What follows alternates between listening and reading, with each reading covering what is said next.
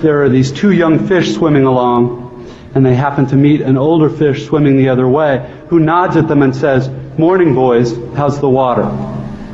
And the two young fish swim on for a bit, and then eventually one of them looks over at the other and goes, What the hell is water?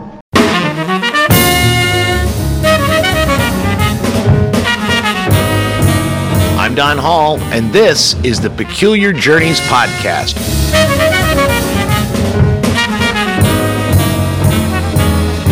Peculiar Journeys is a weekly storytelling podcast designed to see the water that surrounds us.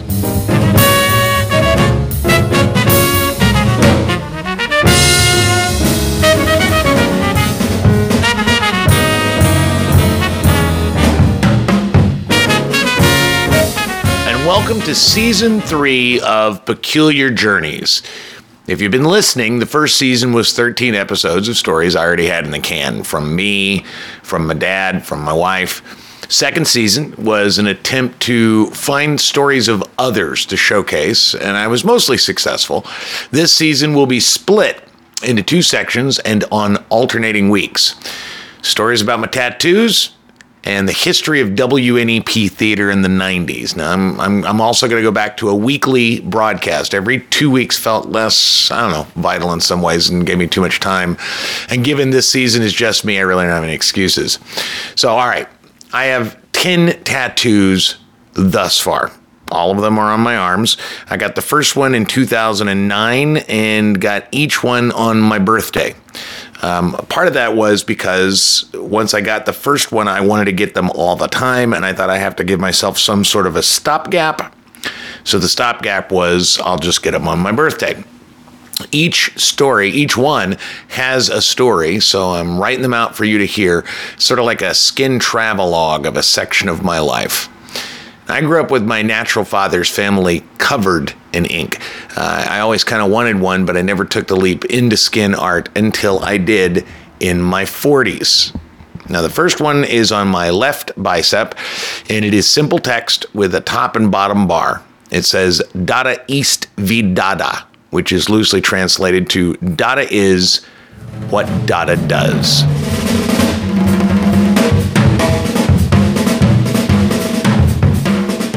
It was 2008, the summer. I'd been married and divorced once before. Apparently, it was time for another. After a week of separation, when she went away with her family for a vacation that I opted out of, she had to choose. I want a divorce, she said. Not the choice I wanted, but the choice I half expected, the right choice in hindsight. At that moment, I felt myself detach. Instead of exhorting her that she was choosing poorly, that I could change, that we could make it if we tried, I shut down the right hemisphere of my brain and focused on the pragmatics of divorce. First, there were the living arrangements. She wanted to continue cohabitation for at least a few more months until she could afford an apartment. I wanted her to leave that night.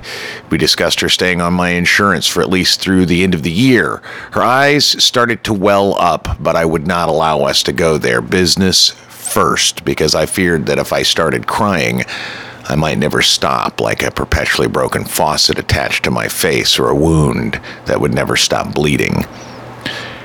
Part of the business of divorce for us was the business of theater. How to let the world know we were splitting, because for theater folk, it hasn't happened until it's been performed for an audience. I wrote a blog post announcing our dissolution. She proofread and edited it. She wrote an email to send out to her friends. I barely looked at it and told her to send it. In separate rooms, on separate computers, we both get publish and send. The play had been written, previewed, and presented to the world. As always, she was the director, I the producer. And the producer is all about the business. And I'm a fucking kick ass producer. By then, my stronghold on my emotional flood was resolute. Continued to remain detached for as long as I could. We talked about it as if we, we were simply just another day in our lives, and that it was unfortunate but probably necessary. The dam almost broke when I realized how much I'd miss her, but I quickly switched it to predictions that I would become like a sitcom ex husband, always dropping by with comedic situations for her to help me resolve. We joked about the reactions people would have and which friends might take sides. The laughter was bitter and cold, but better than releasing ourselves to the grief of a chapter coming to an end. After 10 hours of this torture, she gathered up some of her things and left. We cried as I hugged her one last time as her partner. It was over. We had concluded our business, and the curtain call just a formality. I walked around the apartment in a daze. I made a pot of coffee. I smoked in the house. I got undressed and put on my bathrobe. I sat on the couch and stared. I don't know how long. I ended up at my place of business, in front of my computer in my office. I found a song that broke my heart and put it on repeat.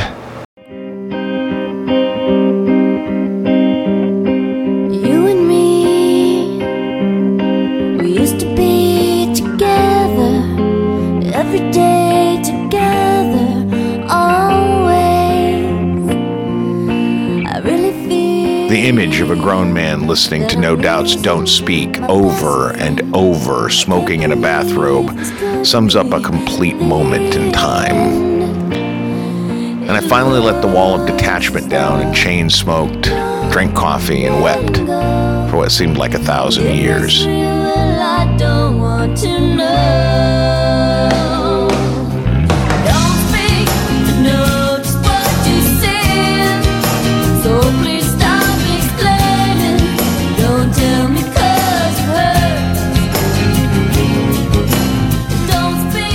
But it wasn't a thousand years. It was more like a day or two. My mother used to tell me that as one of the Irish tribe, I had three days, no matter how dire, awful, life changing, three days to mourn or rage or weep. And then I had to pick myself up and get on with it. Not the most realistic approach, and certainly the cause of not dealing with my feelings and stuffing them down into dark compartments in my brain, but it was effective. Eventually, I packed up all her stuff and waited for her to pick it up. She never did. I played the Incredible Hulk video game on my PS2 endlessly. Joe and I wrote a show about his fiance dumping him and my getting divorced for Sketchfest that year. John Jughead Pearson directed it, and it was both funny and heartbreaking and hopeful.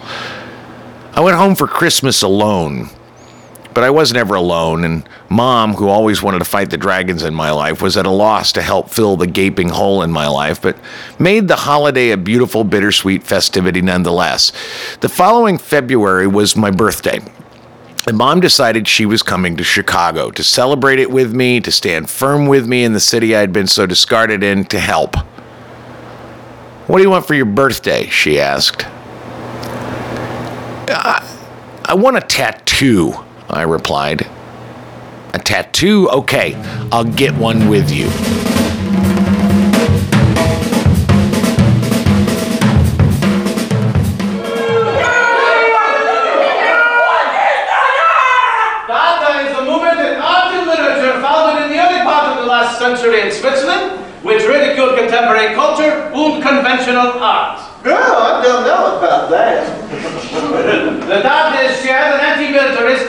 Anti-militaristic and anti-aesthetic attitude generated in part by the horrors of World War I and in part by a rejection of the accepted canons of morality and taste. Oh, I don't know what doing. The anarchic spirit of Dada can be seen in the I much don't of know. Oh, Miro Picasso! Many Dadists now use for surrealism! God damn surrealism! Dada eats as Dada does. One, two, three, four, five, six, seven years, and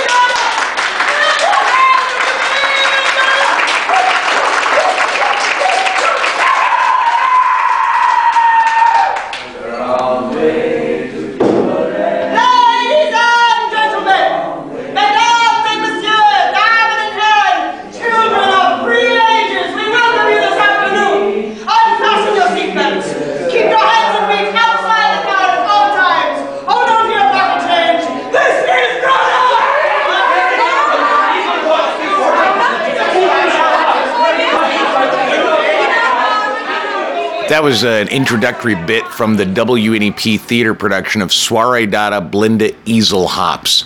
All right, so first a bit of context. Dada, or Dadaism, was an art movement of the European avant garde in the early 20th century, with early centers in Zurich, Switzerland, at the Cabaret Voltaire in 1916. New York Dada began uh, around 1915, and after 1920, Dada flourished in Paris. Developed in reaction to World War I, the Dada movement consisted of artists who rejected the logic, reason, and aestheticism of modern capitalist society, instead, expressing nonsense, irrationality, and sort of an anti bourgeoisie protest in their works. The art of the movement spanned visual, literary, sound media. It included collage, sound poetry, cut up writing of art and sculpture. Dadaist artists expressed their discontent with violence, war, and nationalism and maintained political affinities with the radical left.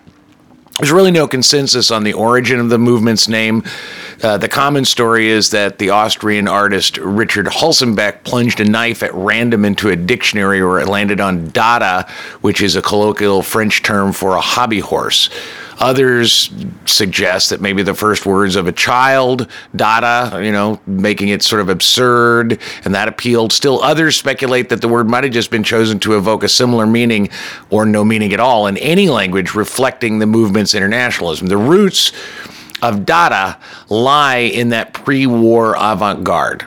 The term anti art, a precursor to Dada, was coined by Marcel Duchamp around 1913 to characterize works which challenge accepted definitions of art. Cubism and the development of uh, collage and abstract art would inform the movement's detachment from the constraints of reality and convention. Uh, the work of French poets, Italian futurists, and German expressionists would influence Dada's rejection of the tight correlation between words and meaning works such as Ubu Roi in 1896 by Alfred Jarry and uh, the ballet Parade by Satie would also be characterized as proto Dadaist works. Now, the Dadaist movement's principles were first collected in Hugo Ball's Dada Manifesto in 1916. The Dadaist movement included public gatherings, demonstration, publication of art in literary journals, uh, just a lot of coverage of art, politics, and culture, um, just all this kind of stuff. Key figures included, uh, to me, the, the, the main, in my opinion, the main two, the mother and father of Dada, Hugo Ball, Tristan Tzara. It also include Hans Arp, uh, Johannes Baader, uh, Huelsenbeck, George Grosz. There's a lot of them. Max Ernst was a, a Dadaist, Hans Richter. The movement influenced pretty much everything. Um, if you've watched any, if you watch the Anim- Animaniacs, you can say that yeah, there are there are, there are Dada influences in that. Uh, it influenced surrealism, pop art, Fluxus. Dada was a very small blip of artistic genius and explosion that ended up affecting everything that came after. Now, I was a fan of Dada before I came to Chicago, but it took Joe Janes and his understudying for Clown, Prickus, and Will Burst, and creator Joel Jeske's suggestion that we co produce an evening of Dada performance that kind of cemented my unbridled love for it. Clown was a darkly comic spoof of clowning from a, a fake German perspective. Jeske and his troupe even lied to the press. A group of four Chicago comedians, they sent out press releases that they were actually four German clowns from a fictional clowning institute, and the press bought it. They saw it the opening night, lauded it, praised it, and then it was discovered that they were all full of shit and that it was all a lie.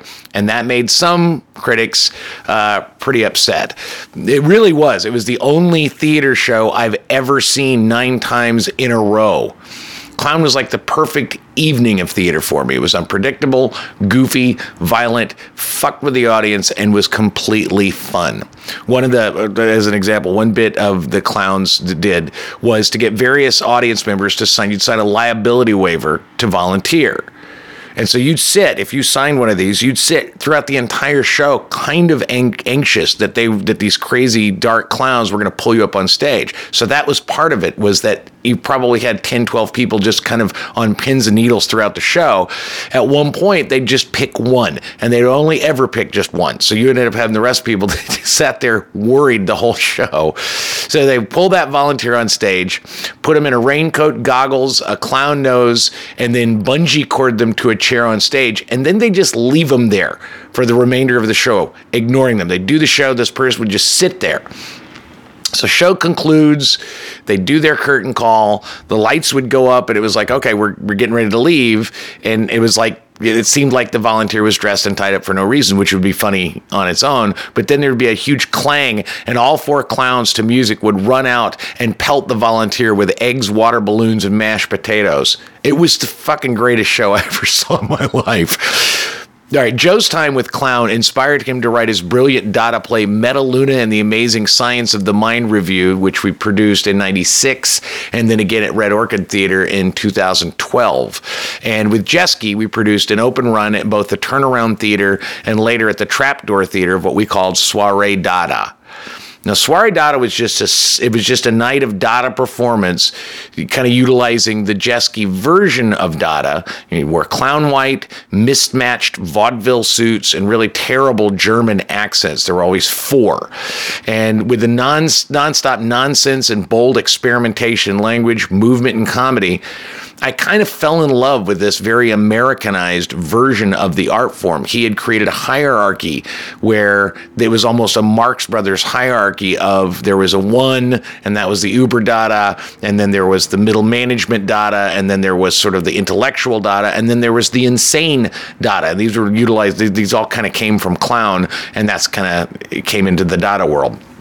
I delved deep into, into the archives of Tristan Tzara and Hugo Ball, the manifestos, the ancient recordings of Dada poetry, collage, a lot of ARP inspired work. I decided pretty early that I was not a Dada performer. In the original run at the Turnaround Theater, I was the light guy, and we put me in whiteface, and I was just a floating head. And my goal was to do all the lights and sound and simply never move which was fun, but I just decided that I was I was much more interested in being more like a Dada architect. So I decided after a long run of undirected soiree Dadas, they were just an ensemble. And they just kind of put the show together. Uh, Joel had left to be in the actual circus. He joined Ringling Brothers. Jen, the aforementioned second ex-wife, became the Uber Dada, the ringleader of the the the four. Joe ended up leaving to be the artistic director of the ill-fated Second City Detroit. So I I kind of got to a point where I went, all right, it's time for me to direct a soiree dada. I decided then to update our model. Most of the shows were either, either productions of the original Dadaist pieces or new pieces created in that vein. Um, I wanted to introduce the Iraq War, sex, gender issues, civil rights issues. I really wanted to use the Dada for the now, you know, really update it. And it worked. It actually worked really well. Soiree Dada and Neuvelthafen ran at the Trapdoor Theater for several months to incredible critical appraisal. And we even took it to New York and performed it at a run for a run at PS 122.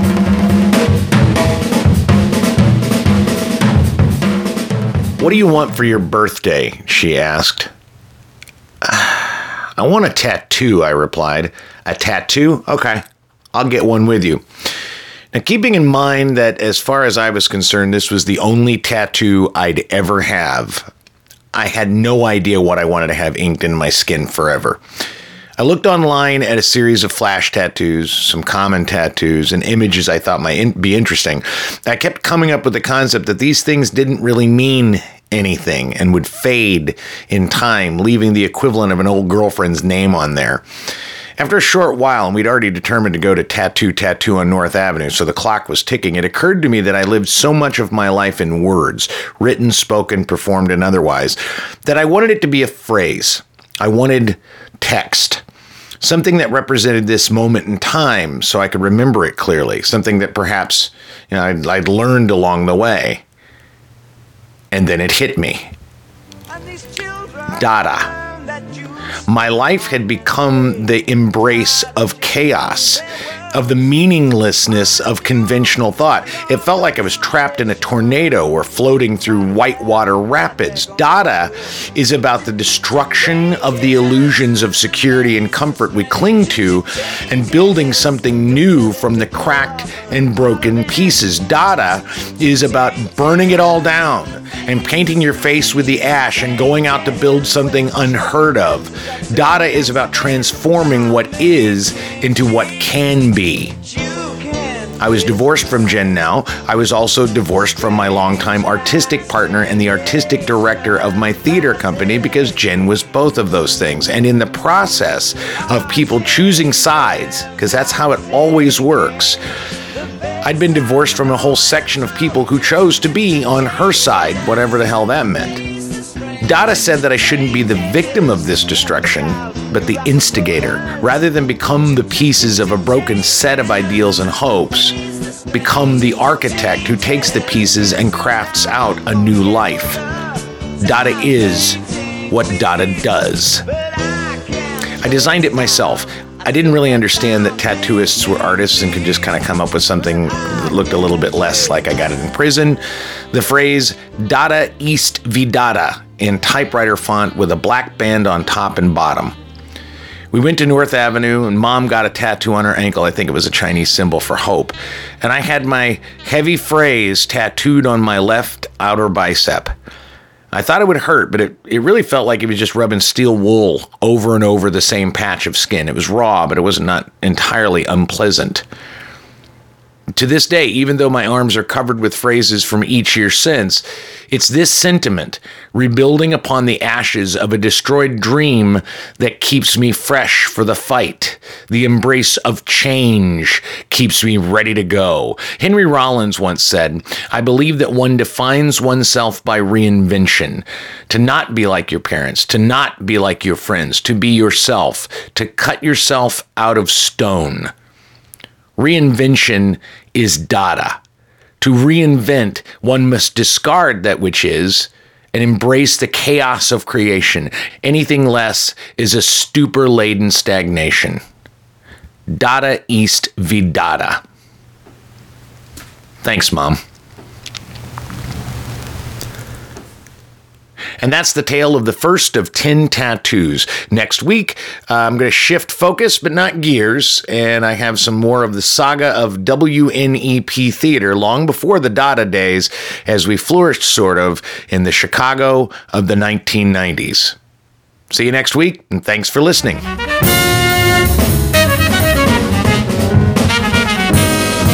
Peculiar Journeys is a weekly storytelling podcast produced, voiced, and edited by myself in my apartment above a bar in Wicker Park, Chicago.